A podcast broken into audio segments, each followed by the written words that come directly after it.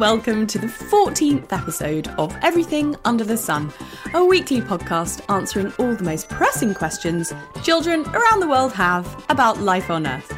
My name is Molly, and today I have three questions. The first is from Evey. Here she is.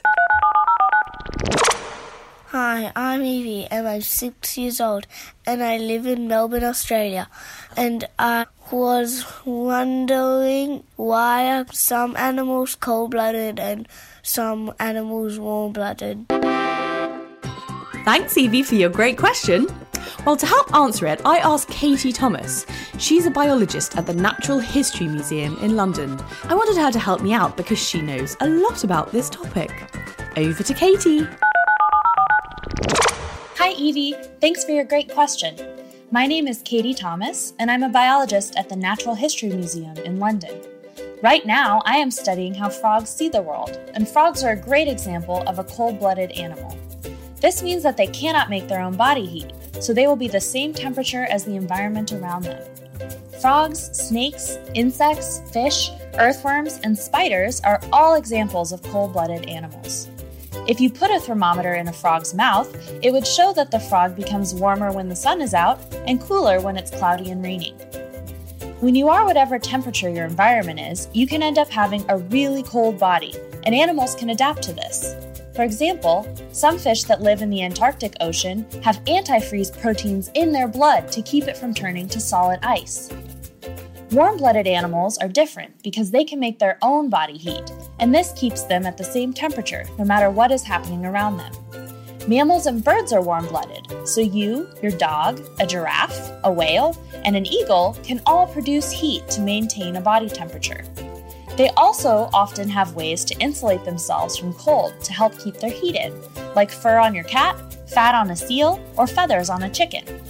Warm blooded animals tend to have ways of regulating heat quickly in their bodies. When you are cold and you shiver, your body is moving your muscles really fast to make more heat and warm you up. When you get sweaty in hot weather, your body is using evaporation of water off your skin to cool you off. That's why when your doctor puts a thermometer in your mouth, it always reads about 37 degrees Celsius, unless you're very sick and you have a fever. Being warm blooded sounds really great, and it works well for us, so why don't all animals do this? This is partly because heating your body takes a lot of energy, so warm blooded animals have to eat more food than cold blooded animals. Food isn't always easy to come by in nature, and cold blooded animals can eat less food and eat it less often. And they can just choose an environment that is already at the temperature that they like. For example, lizards and snakes can often be found basking in sunny places and on warm rocks to stay nice and toasty. One of my favorite things about nature is that things almost never fit into perfect categories, and there are animals doing strange things that break the rules. For example, most fish are entirely cold blooded, but some large marine fish can warm up certain parts of their body for short periods of time. Swordfish and marlins can warm up their eyes and brains while they hunt so that they can see their prey better. Tunas and some sharks can warm up their swimming muscles to make them faster when they need to be, like turning on super jet power to catch extra fast food. A huge colorful fish called the opah actually keeps its whole body about 5 degrees warmer than the surrounding ocean water, making it the only truly warm blooded fish ever discovered. Thanks for listening, and I hope that answers your question, Evey. Thanks so much, Katie. That's so interesting. I love finding out about warm and cold blooded animals, especially about the fish that can warm up their bodies to help them do things like hunt and swim quickly. And the opah fish, which you spell O P A H. Opah fish who can stay warmer than the ocean. How clever is that? I looked up opah fish and I saw how big they are. They're about the size of a car tyre, which is pretty big for a fish. Being warm blooded means they can swim faster and react more quickly than other fish that swim around them. Opah fish can swim really long distances and even hunt squid. I hope that answers your question, Evey. Last week, I asked you to send in your best impressions of buzzing bees to win a copy of my new book, Natural Wonders of the World. A grand adventure around the world seeing the most beautiful and interesting places in nature, from the most electric place on Earth to the Great Barrier Reef. Here are my favourite bees. My name is Tommy.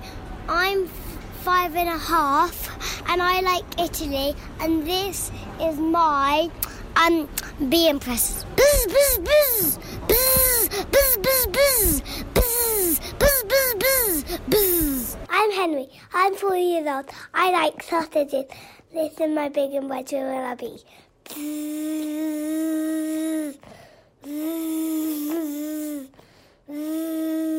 Hello, Molly.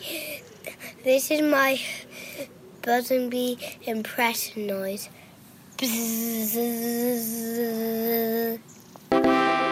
The winner of a copy of Natural Wonders of the World is Henry. Congratulations, Henry, and I hope you love the book. Do show it to all your friends. My next question comes from Arya and Arthur. They have very similar questions about queen bees. My name is Arthur. I live in London. I'm five years old. And is the queen bee bigger than the other bees? Hello, my name is Arya and I am six years old and I'm from Kent. And I like Harry Potter and bees. My question is why is there a queen bee? Thanks, Arya and Arthur, for your great questions. Well, the simple answer to Arthur's question is yes. Queen bees are bigger than the other worker bees. They also live longer than the other bees. But to answer Arya's question too, why are there queen bees? Well, They don't sit on a throne and they don't wear a crown or go around shaking hands like human queens do. So, what do queen bees do? Well, they're the only bee in the whole hive that lays eggs. Queen bees can lay up to 1,500 eggs a day on a good day. When a queen bee can no longer lay eggs, the worker bees just make a new queen. How do they do that? Well, a new queen bee starts off just like any other bee as an egg. But what turns her into a queen is the food she eats. Queen bees are fed only royal jelly, which is also called bee milk. It looks like white snot and it comes out of the heads of worker bees. Royal jelly is made up of water with special proteins and sugars in it, and it helps a young bee to grow into a queen bee. Royal jelly is the only food a queen bee will ever eat, whereas other bees also eat pollen and honey. So it's the lack of pollen and honey and a diet of only royal jelly that turns her into a queen bee. There's only ever one queen bee in a hive. Sometimes when worker bees are making a new queen bee, they'll make a few just to be on the safe side. But these queens, when they hatch, will fight to the death until there is only one left in the hive. You might know that when a bee stings you, it will die soon afterwards. But that isn't the case with a queen bee.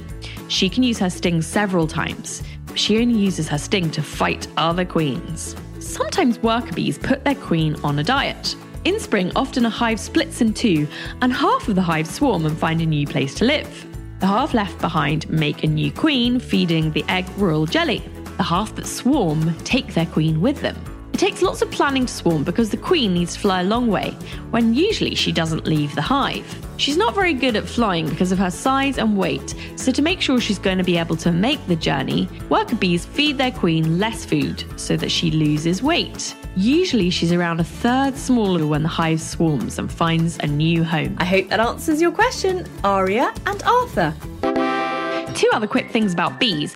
One, there are 20,000 species of them in the world, and only six of those produce honey.